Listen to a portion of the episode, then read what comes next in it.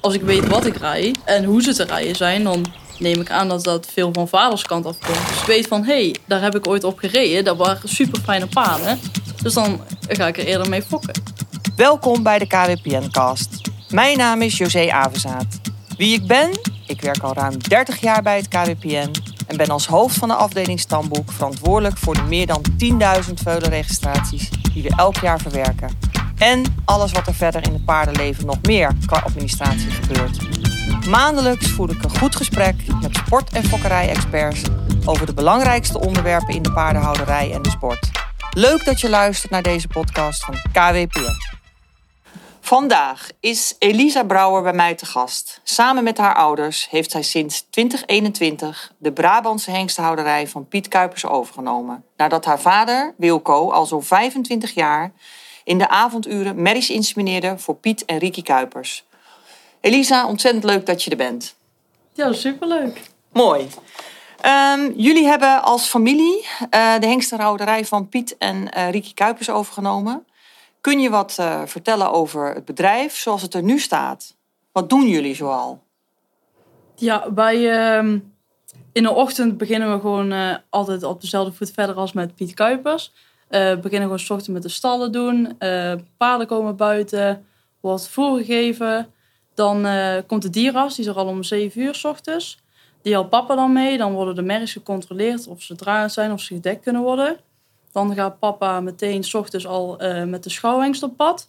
Nadat hij thuis ook een ronde gedaan heeft door de stallen en door de weien. Um, dan komt 's middags komt de koerier. Dan gaan Piet en ik samen op pad. Dan gaan we allebei apart insemineren. En um, mama doet thuis alles een beetje draaien houden. Dus uh, eigenlijk zeg je mama is van de administratie. Ja. En jij en je vader die gaan uh, eigenlijk doen alles buiten, achter. En gaan ook samen op pad om merries te insemineren. Ja. Hey, en um, ben je nog, zit je nog op school of is dit een fulltime job voor je? Ja, ik zit nog op school. Ik uh, doe een, uh, in uh, Roermond een opleiding voor paardenhouderij. Dat duurde drie jaar, dus nu zit ik nu in mijn laatste jaar. Oké, okay, en in de zomer ben je weinig op school te vinden. Daar komt het dus eigenlijk op neer. Ja. En je, dat, dat heb je dus eigenlijk al een beetje gezegd. Dat is ook een beetje een vaste taakverdeling binnen het bedrijf. Ja. En dat gaat zeven dagen in de week op deze manier? Of is er op zondag dat jullie zeggen, dan doen we het hoognodige en dat is het dan?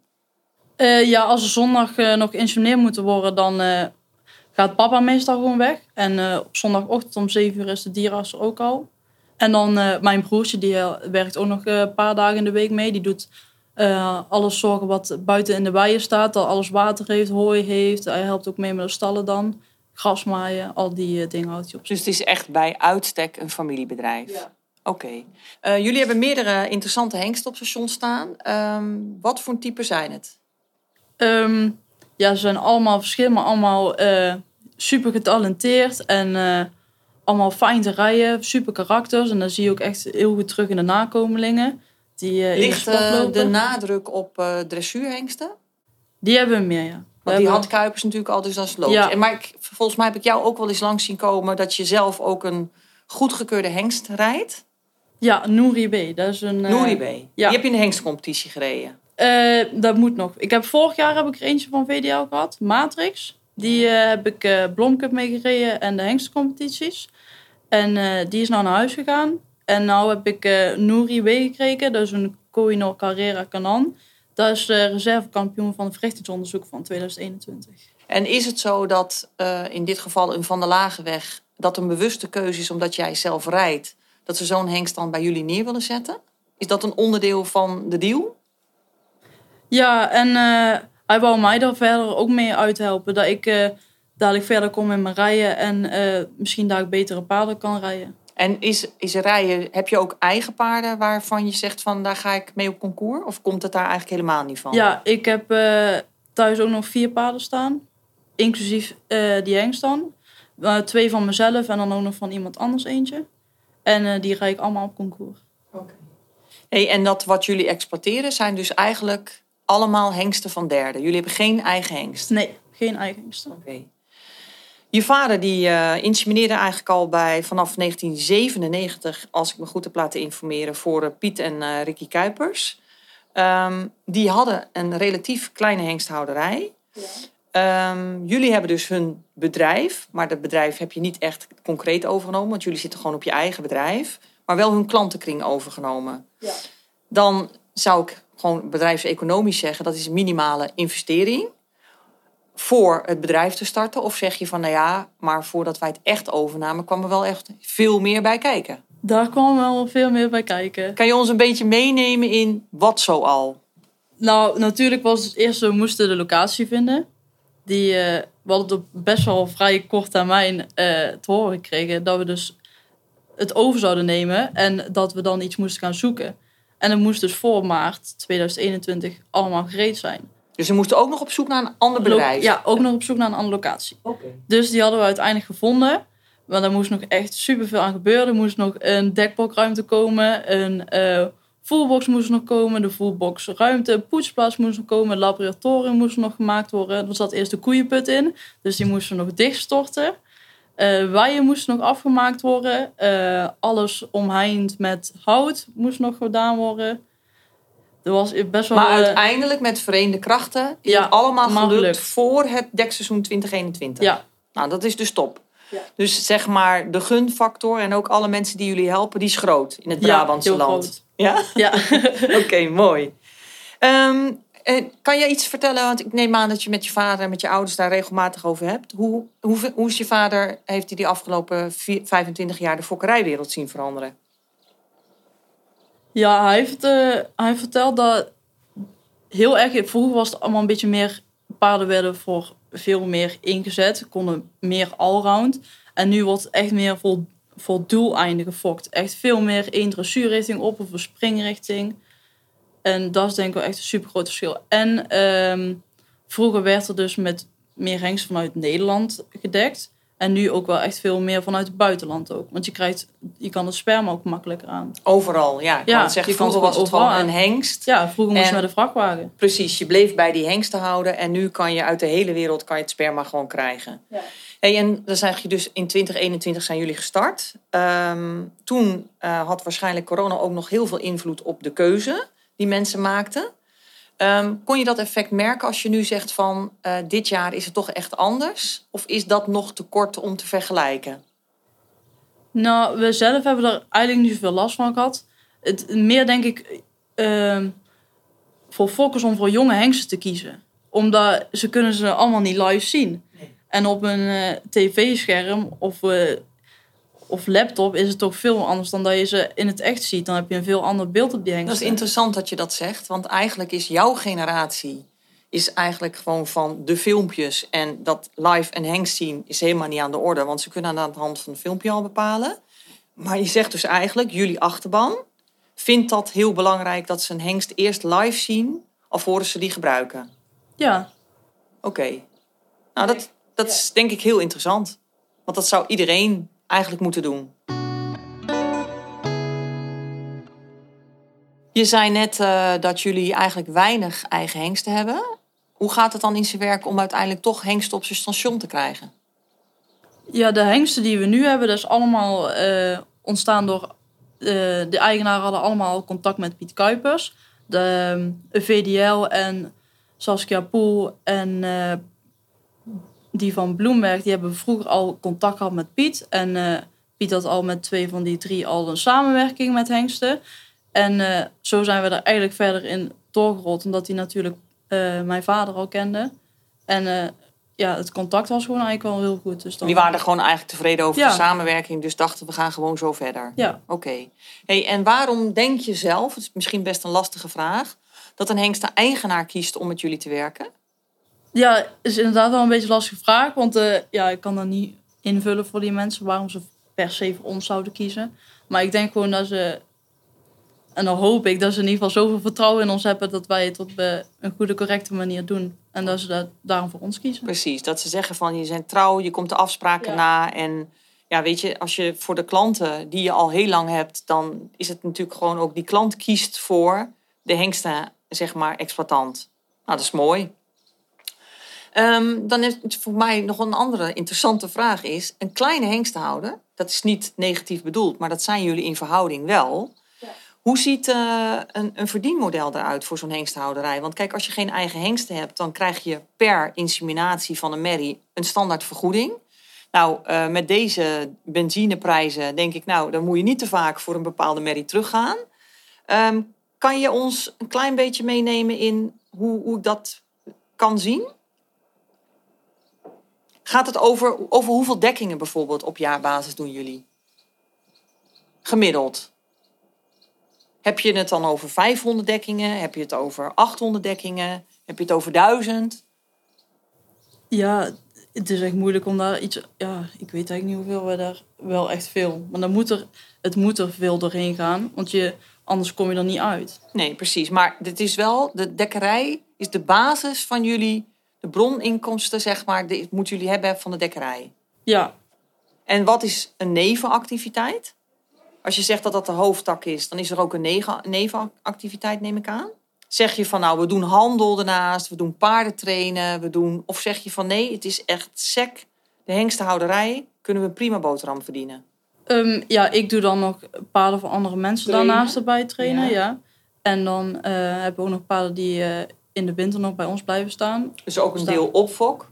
Ja, geen jongspul, maar wel gewoon een oudere merries. Oudere merries, oké. Okay. En dat alles bij elkaar maakt dat dat prima te doen is. Ja. Oké, okay, dat is mooi.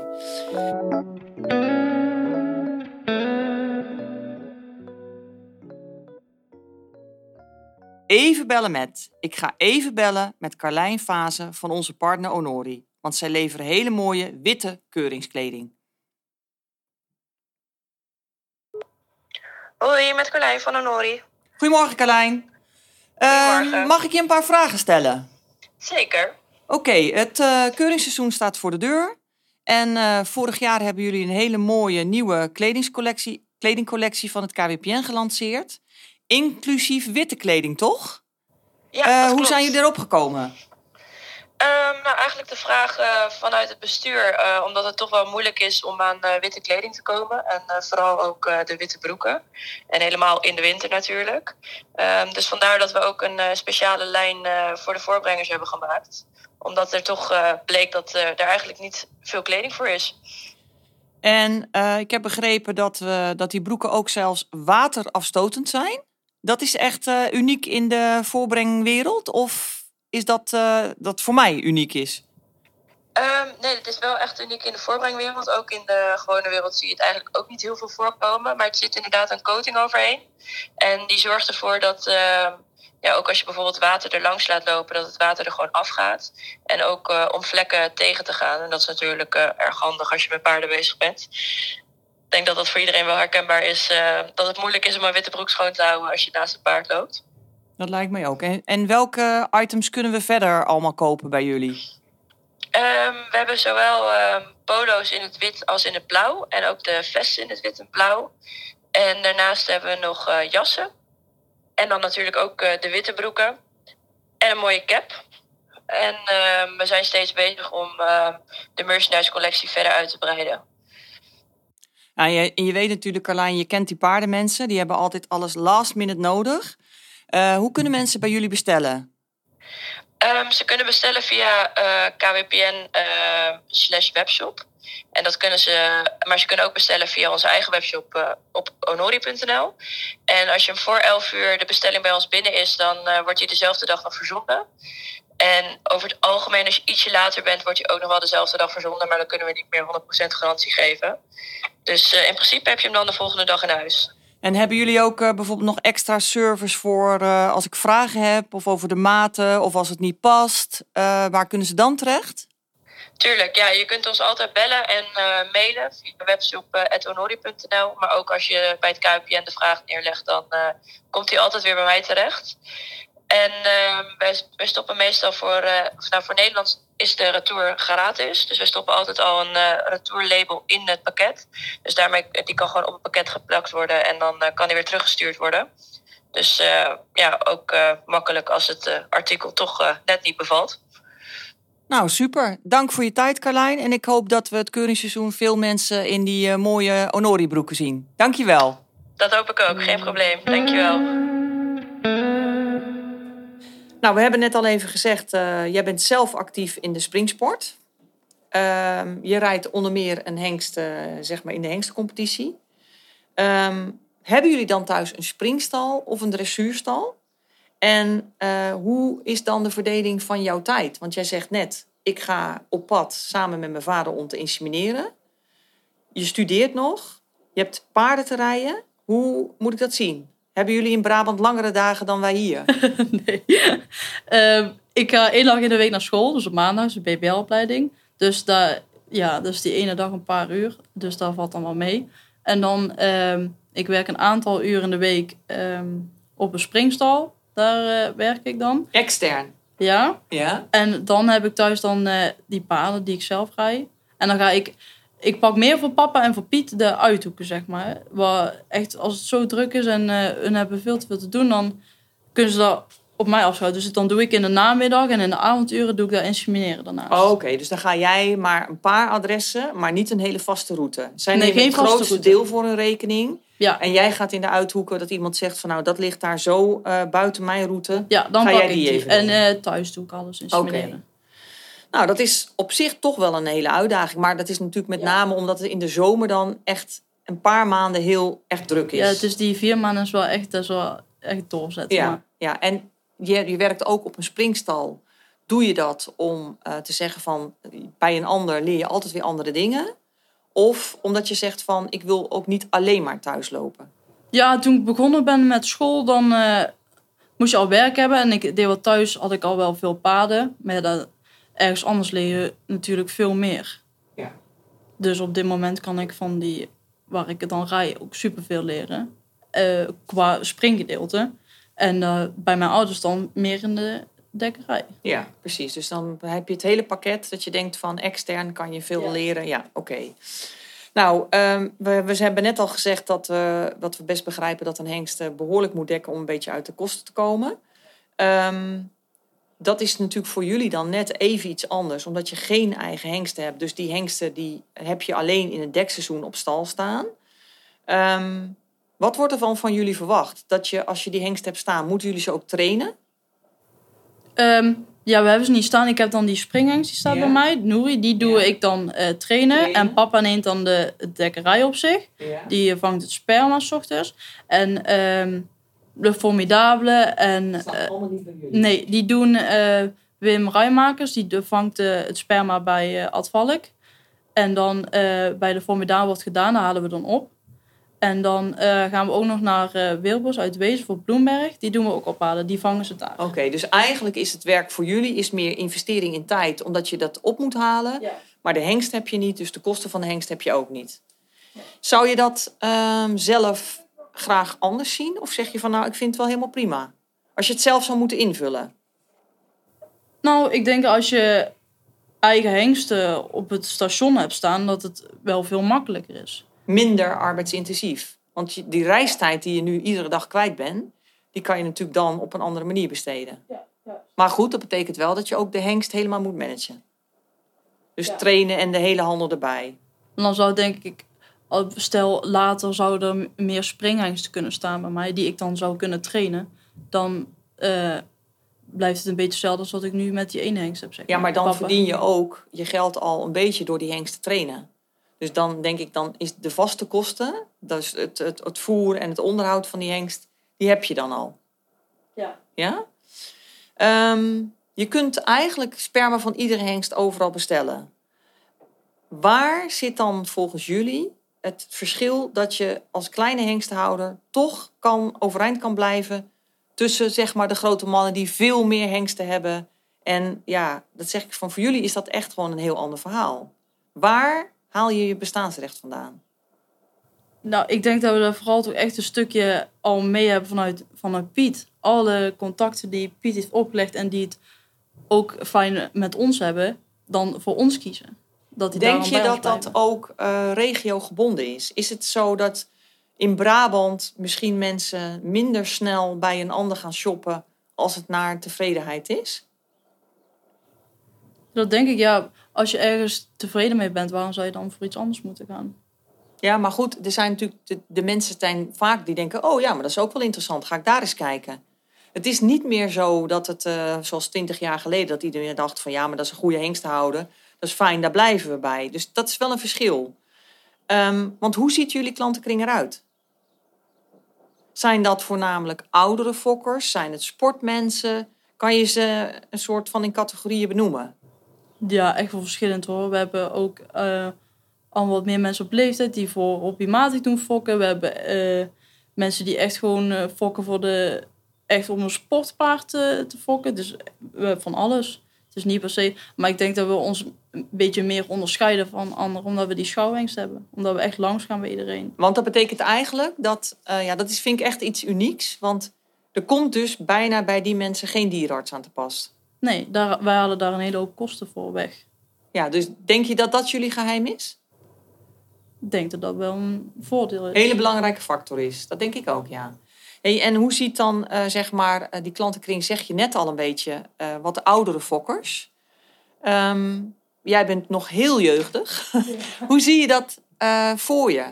Dat je denkt, als die mensen straks stoppen met fokken. Want dat is natuurlijk wel een beetje wat je ziet gebeuren. Want die mensen krijgen steeds meer moeite. Niet om die paarden te fokken, maar wel om een weg te vinden dat die paarden ook ergens weer terechtkomen. Kijk, want de veulen fokken en in de wei laten lopen, dat is het probleem niet. Maar wat gaat er gebeuren als dat paard straks drie jaar is? Hoe zie je dat dan voor je? Als die mensen straks stoppen met fokken? Ja, die mensen hebben ook kinderen en kleinkinderen, denk ik. En als die zich daar ook verder in interesseren, dat die dan ook willen fokken. En we hebben ook wel genoeg uh, jongere mensen, hoor. Gewoon middelbare leeftijd en, en uh, jongere mensen die ook gewoon graag al in de fokkerijen meedoen. Zie jij jongere mensen in jouw omgeving... Uh, actief met fokkerij bezig zijn? Ik denk dat ze er wel interesse in hebben, maar dat ze misschien al, als ze echt van mijn leeftijd zijn, nog niet daar... Uh... Daadwerkelijk een veulentje fokken? Ja. Dat niet, zie je niet gebeuren? Weinig. Nee. Ik denk dadelijk, als we wel ouder zijn, dat we dan dat we daar ook wel hebben, dat, dat wel meer jongere mensen daar hebben. Maar dat betekent wel dat je eigenlijk het dan vanuit huis uit meegekregen hebt. En wat je zegt, als we wat ouder zijn... Maar daar zit natuurlijk nog wel eh, zeg maar tien, twintig jaar tussen... voordat de senior wordt vervangen door de junior. Dus ja. In zoverre maak ik... Nou, ik maak me daar best wel eens zorgen om, ook als stamboek... dat ik denk van wat moet er gebeuren om die senior fokkers op te vangen. Daar hebben jullie het thuis nog niet echt heel veel over gehad. Nee. Um, je hebt het over de, de leeftijdsgenoten, dus je hebt het over de concouren. En dan vind ik het eigenlijk wel interessant om te weten... Um, interesse in de fokkerij, zei je, dat heeft iedereen. Uh, weten die mensen dan ook de afstamming van de paarden? Weet jij dat bijvoorbeeld zelf? Ik zelf wel, want uh, als ik weet wat ik rij... Uh, en hoe ze te rijden zijn, dan neem ik aan dat dat veel van vaders kant afkomt. Dus stel, ik ga laten fokken, dan zou ik eerder met zo'n hengst gaan fokken... omdat ik... weet van, hé, hey, daar heb ik ooit op gereden. Dat waren super fijne paarden. Dus dan ga ik er eerder mee fokken. En denk je dat dat komt omdat je het met de paplepel ingegeven hebt gekregen? Ja, dat zou misschien wel kunnen. Maar ik neem aan, ik denk dat andere mensen van mijn leeftijd... die bij mij in de buurt ook rijden... allemaal stuk voor stuk weten wat voor paarden ze rijden. Misschien wil je voor mij een keer de test doen. Ja. Als je weer op concours gaat. Ja? Ja. Hey, en uh, je bent uh, twintig jaar, dus dat is uh, echt uh, heel jeugdig, zeg maar. Um, welke overweging hebben jullie, uh, heb jij gemaakt om te zeggen... ik ga dit avontuur samen met mijn ouders aan? Of zie je dat nog niet als een avontuur? En zeg je van, ik, ik help gewoon omdat het het bedrijf van mijn ouders is. Dus het is een familiebedrijf. Maar heb je concrete plannen over, zeg, laten we zeggen, pakweg een jaar of twintig? Hoe zie je het voor je? Ja, ik, uh, toen ik heel klein was, toen ging ik, wou ik altijd al super graag met papa mee met insemineren. En um, ja, als ik dan kijk naar uh, met hoeveel plezier hij elke dag zijn werk doet, dan help ik daar graag in mee. Dan wil ik daar graag in, in meevaren. En um, over twintig jaar ongeveer, dan uh, hoop ik toch wel dat ik het uh, over heb genomen. En uh, dat papa, zover hij nog kan, wel mee kan helpen en adviseren waar nodig is. Je hebt hem al wel gezegd dat hij nog twintig jaar de tijd heeft. Dat moet. Hey, en uh, je zei net, ik ben zelf uh, spring-Amazone. Ja. En je hebt ook gezegd, we hebben voornamelijk dressuurhengsten staan. Ja. Uh, is dat voor jou persoonlijk dan een nadeel? Ja, of voor mij je... uh, persoonlijk niet. Persoonlijk niet. Maar zou je het leuker vinden als jij zegt over twintig jaar en het is uitgebouwd? Zou je dan zelf meer inzetten op de springhengsten? omdat je daar zelf meer affiniteit mee hebt? Of zeg je van, dat maakt voor mijn bedrijfsvoering niet uit? Um, voor mijn bedrijfsvoering maakt dat denk ik niet uit. Want ja, wat die klanten gewoon willen, dat, dat geven ze dan. Maar ik zou het denk ik wel heel leuk vinden uh, als er misschien iets meer springengels zouden komen later. Die ook echt bij mij uh, op het bedrijf staan. Dat ik die dan uh, zou kunnen rijden en hoger in de sport zou kunnen uitbrengen. En dat je gewoon kan zeggen van, dat paard heb ik opgeleid. En die loopt nu op topniveau. Dat zou natuurlijk het allermooiste zijn. Dat zou het allermooiste zijn. Dat zou het allermooiste zijn, ja precies. Hey, en... Um... Het uh, ontvangen van uh, merries en veulens, hè? Dat neem ik aan, dat gebeurt ook op jullie station.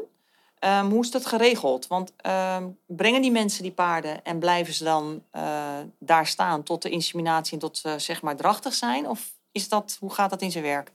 Het uh, ligt er maar net een beetje aan wat die mensen willen. Sommigen die uh, blijven maar uh, een paar dagen en dan gaan ze weer naar huis totdat ze geïnsemineerd zijn of gecontroleerd zijn geweest. En anderen die... Dus uh, laten de paarden wel langer bij ons staan. En dan uh, totdat ze drachtig gescand zijn. Um, de paarden die een paar dagen blijven, die uh, komen gewoon allemaal bij onze stal. En die komen elke dag in de binnenbak. Die komen er elke dag uit. En de paarden die uh, langer blijven. En uh, als de mensen dat willen, kunnen, komen de hele dag op de graswei. Dus dat is gewoon een keus die de mensen kunnen maken. Dus in het kader van welzijn ja. is dat natuurlijk fantastisch. Want ja. eigenlijk hoort een merrie en een veulentje natuurlijk gewoon in de wei. Ja. En ze hebben een super grote bij. Dus dat is mooi. Dan kunnen ja. ze gewoon uh, met elkaar uh, aan chasen door het land. Ja. Ja. Wat is voor jou uh, persoonlijk het meest uh, in het oog springende verschil tussen dressuur en springpaardenfokkerij? Uh, en dan moet je niet, hebben we het niet over de mensen, maar hebben we het echt over de paarden. Merk je duidelijk verschil met karakters? Of dat je zegt van nou, ik vind het zelf veel prettiger. Je hebt al gezegd, mijn voorkeur is springen. Maar als je het zelf moet benoemen, wat vind je dan het grootste verschil? Ik denk dat springpaarden wel iets cooler zijn in het hoofd. Maar de laatste jaren zijn ze natuurlijk ook best wel wat scherper gefokt, vind ik.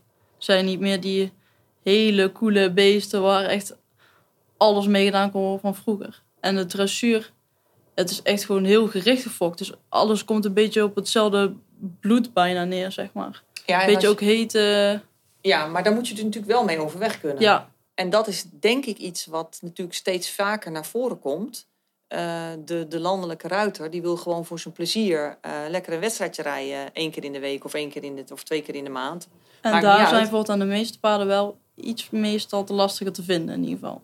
Die dat, hele brave die alles doet. Ja, dat hoor je gewoon in het, over het algemeen ook. Maar kijk, een fokker die gaat natuurlijk voor het speciale ja. en voor het hoogst haalbare. Ja.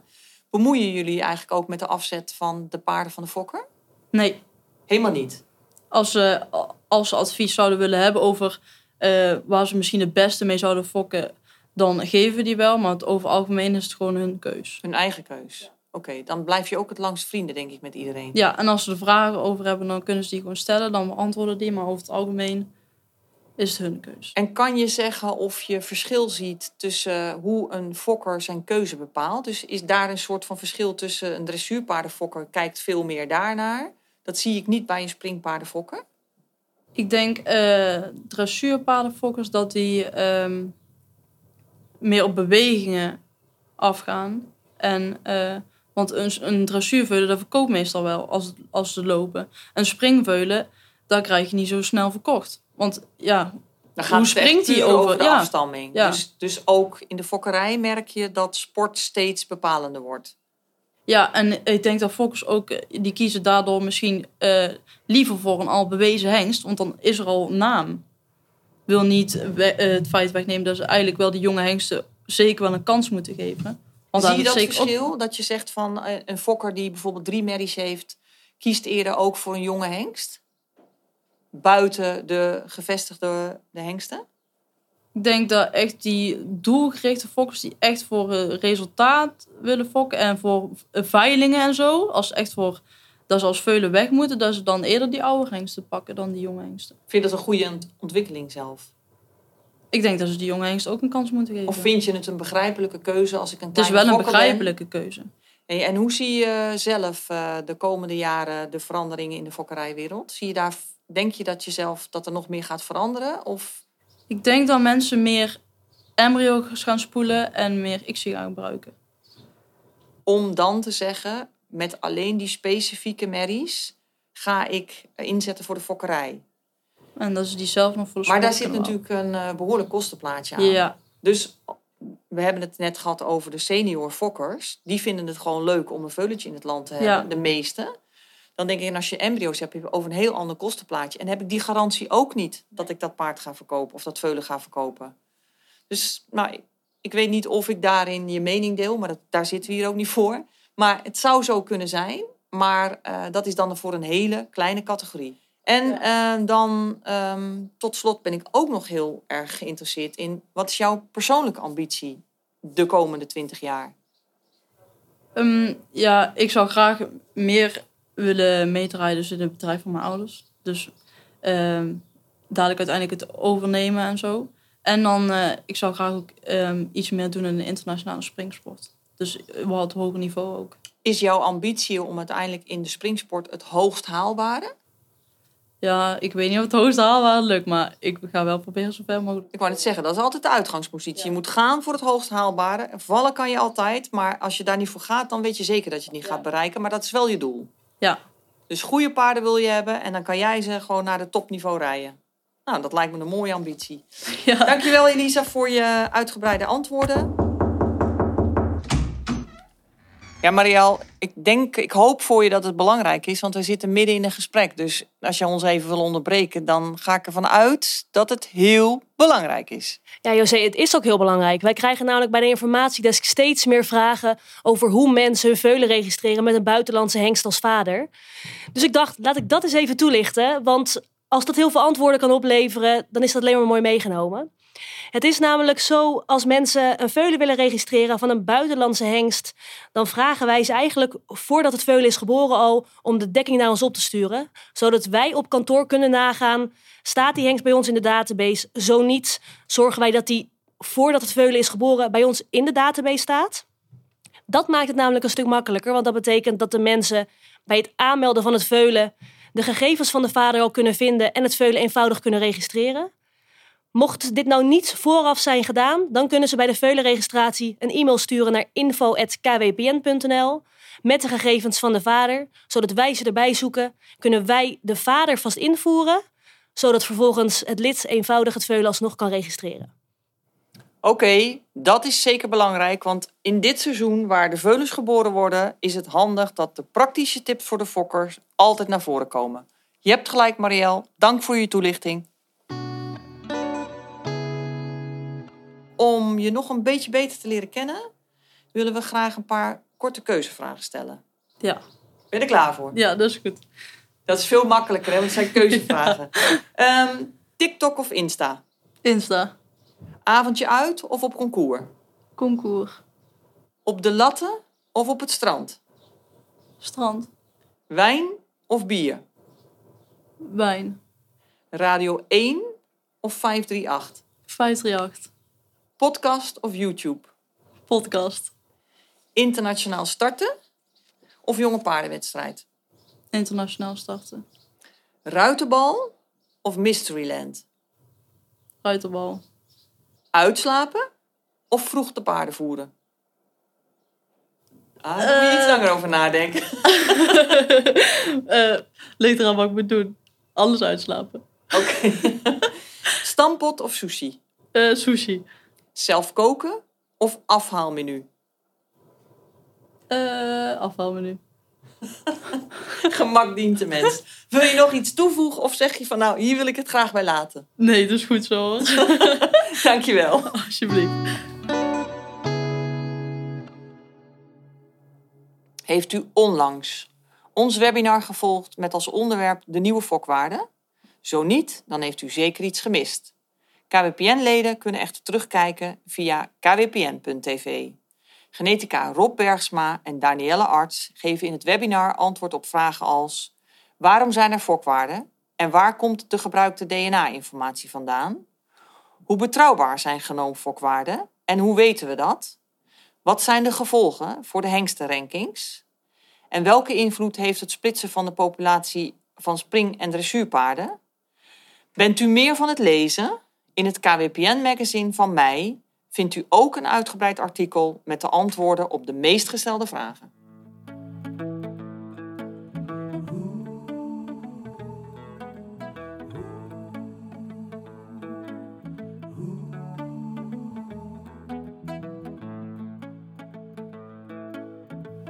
We hebben een foksvraag binnengekregen. Hoi José, wij fokken met een Gelderse merrie. Dit jaar willen we haar graag door een dressuurhengst laten dekken. Kunnen wij het veulen straks bij de Gelderse of bij de dressuurpaarden registreren? En kan dit op latere leeftijd eventueel nog veranderd worden? Het klopt inderdaad dat je een uh, Gelderse merrie, als je daarvoor een keus maakt voor een dressuurhengst, dat je zowel kan kiezen voor een Gelderse fokrichting of een dressuurfokrichting. Op het moment dat je er op driejarige leeftijd mee naar de keuring gaat en toch denkt van oké, okay, ik heb hem in de Gelderse richting gezet, maar hij past eigenlijk beter in een dressuurpaardenrichting, dan kan je uh, dat later overzetten, maar dat gaat wel middels de keuring. Dus de jury bepaalt of het uiteindelijk beter in welke fokrichting het paard beter past.